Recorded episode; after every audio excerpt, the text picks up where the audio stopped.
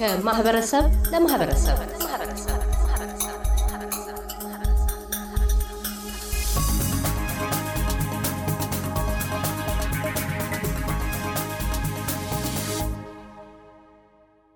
የአደንዛዥ እጽ ተጠቃሚነት ሽያጭና ገዥነት ስር ሰደው ካሉባቸው አገራት ውስጥ አውስትሬልያ አንዷ ተነቃሽ ናት። የተጠቃሚ ሽያጭና ግዢ ዑደት ውስጥ በግዴታም ሆነ በውዴታ ሰለባዎች ከሆኑት የህብረተሰብ ክፍል አባላት ውስጥ ወጣቶች ጉልህ ድርሻን ይይዛሉ።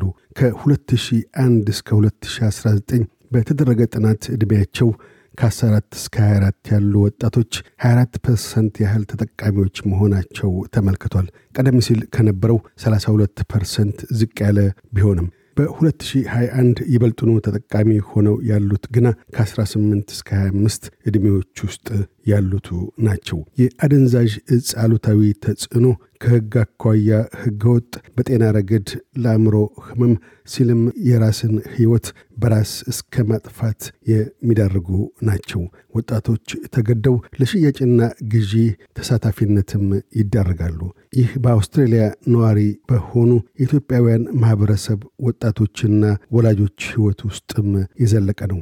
ለማህበረሰባዊ ችግሮች ከባለሙያተኞችም በተጨማሪ ማህበረሰባዊ መፍትሄዎችን ማፈላለጉና መምከሩ አንዱ አጋዥ መንገድ ነውና በሜልተን ክፍለ ከተማ በወጣቶች department የጤናና ስልጠና አማካሪ ከሆኑት አቶ ልዑል ፍስሐ ጋር ተነጋግረናል። ለመነሻ ከስራ መስክ ተሞክሮና ከማህበረሰብ አባልነት ግንዛቤ አኳያ በኢትዮጵያውያን ማህበረሰብ ዘንድ የችግሩን መስፋት አሳሳቢነት አስመልክተው እንዲህ ይላሉ።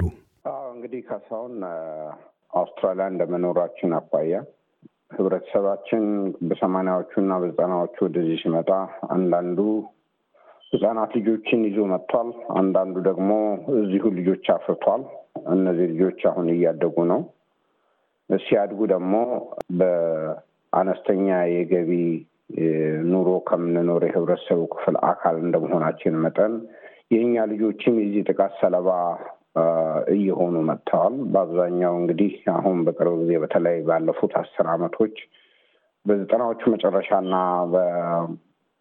በዚህ በሁለት ሺ አስራዎቹ ቤት ውስጥ የዚህ ጥቃት ሰለባ ተጋሪ ሆነዋል እና በብዛት በተለይ ደግሞ እንዲሁ የእኛ ማህበረሰብ እና የአፍሪካ ኮሚኒቲዎች ላይ ትኩረት ተደርጎ የድራግ ወይም ደግሞ የእጽ ነጋዴዎች እነሱ ትኩረት ላይ ትኩረት በመስራት ብዙ ልጆችን እያበላሹ አሁንም በማበላሸት ላይ የሚገኙ ሁኔታ ላይ ነው ያለ ነው።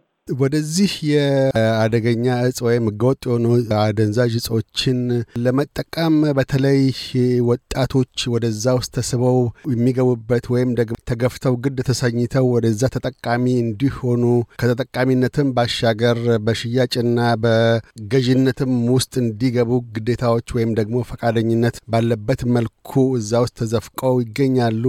መንስኤዎቹ ምንድን ናቸው? ወደዛ እንዲገቡ ለወጣቶቹ ከሚያደርጓቸው ነገሮች ውስጥ አንዱ እንግዲህ ምንድን ነው ከጅምሩ ነው የምናየው። ከጅምሩ ስናይ አንድ ልጅ ገና በአንደኛ ደረጃ ትምህርት ቤት ሳለ ጀምሮ የሚያሳየው ባህሪ፣ የሚሳተፍባቸው አክቲቪቲዎች፣ የሚጎዳኛቸው ጓደኛሞች፣ ከወላጆቹ ጋር የሚኖረው ግንኙነት ለዚህ ጉዳይ ወስነዋል።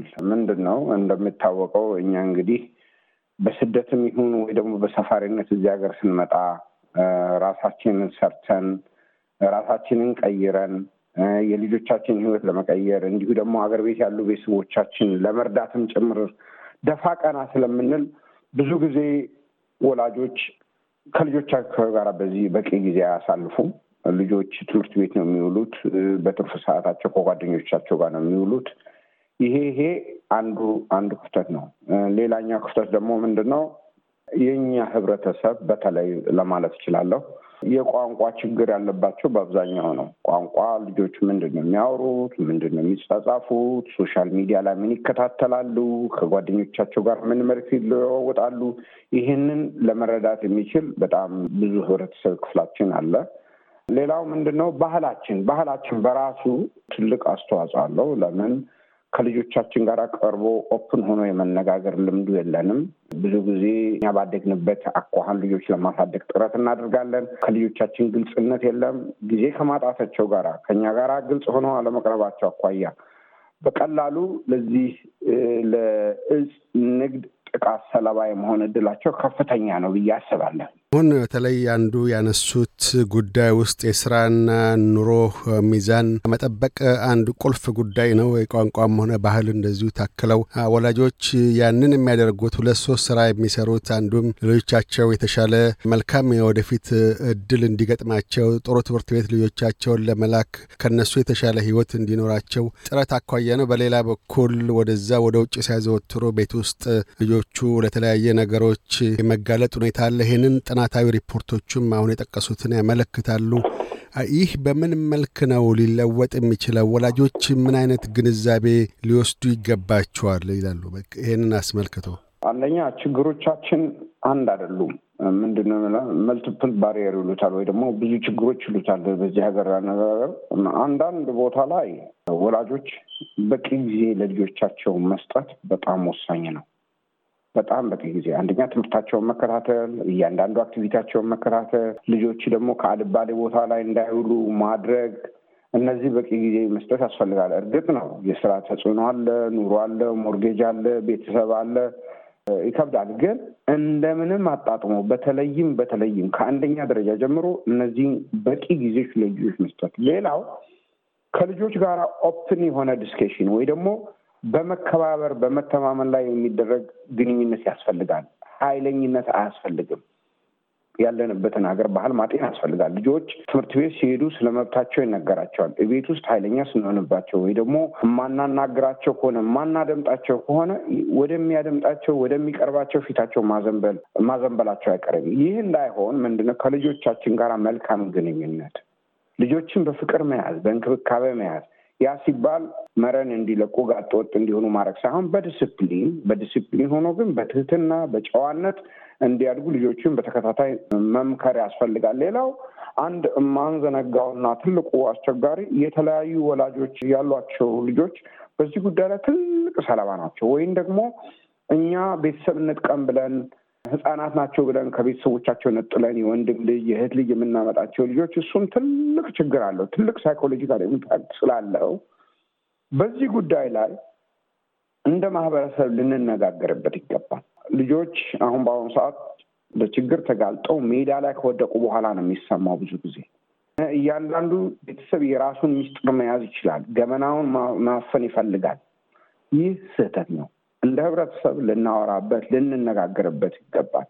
ዛሬ በእኔ ላይ ያልደረሰው ነገር በወንድሜ ላይ የደረሰው ነገር ነገ እኔ ላይ የማይደርስበት ምንም ነገር ስለሌለ እንደ ማህበረሰብ ልንጋፈጠው ይገባል።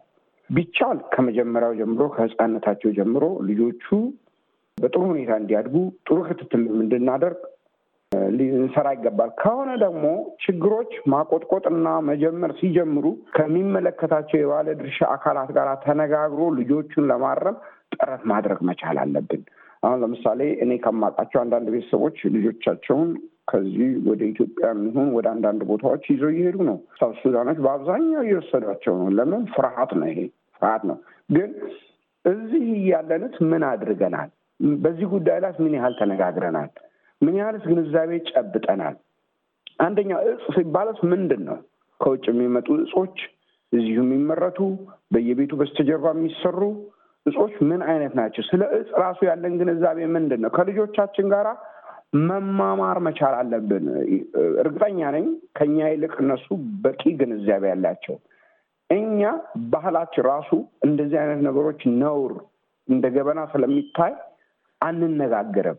መነጋገር፣ መረዳዳት እና ከልጆቻችን ጋር በቂ ግንዛቤ መጨበጥ አለብን እላለሁኝ። ከተሞክሮ አኳያ በወላጆች ችግሮችን ለመቅረፊያ አድርገው ወደ አገር ቤት ሰዎችን እንደሚወስዱ እንደዚሁ አንስተዋል። እዚህ በተለይ አውስትራሊያ ውስጥስ ወይም ሜልበርን ውስጥ በተለይ የደረሱ ክስተቶች የከፉ የሚሏቸው የሚያስታውሷቸው በምሳሌነት ሊነሱ የሚችሉና ለሌሎች ማስተማሪያና ማስጠንቀቂያም ጭምር ሊሆኑ የሚችሉ አሉ በእርስዎ ተሞክሮ አኳያ?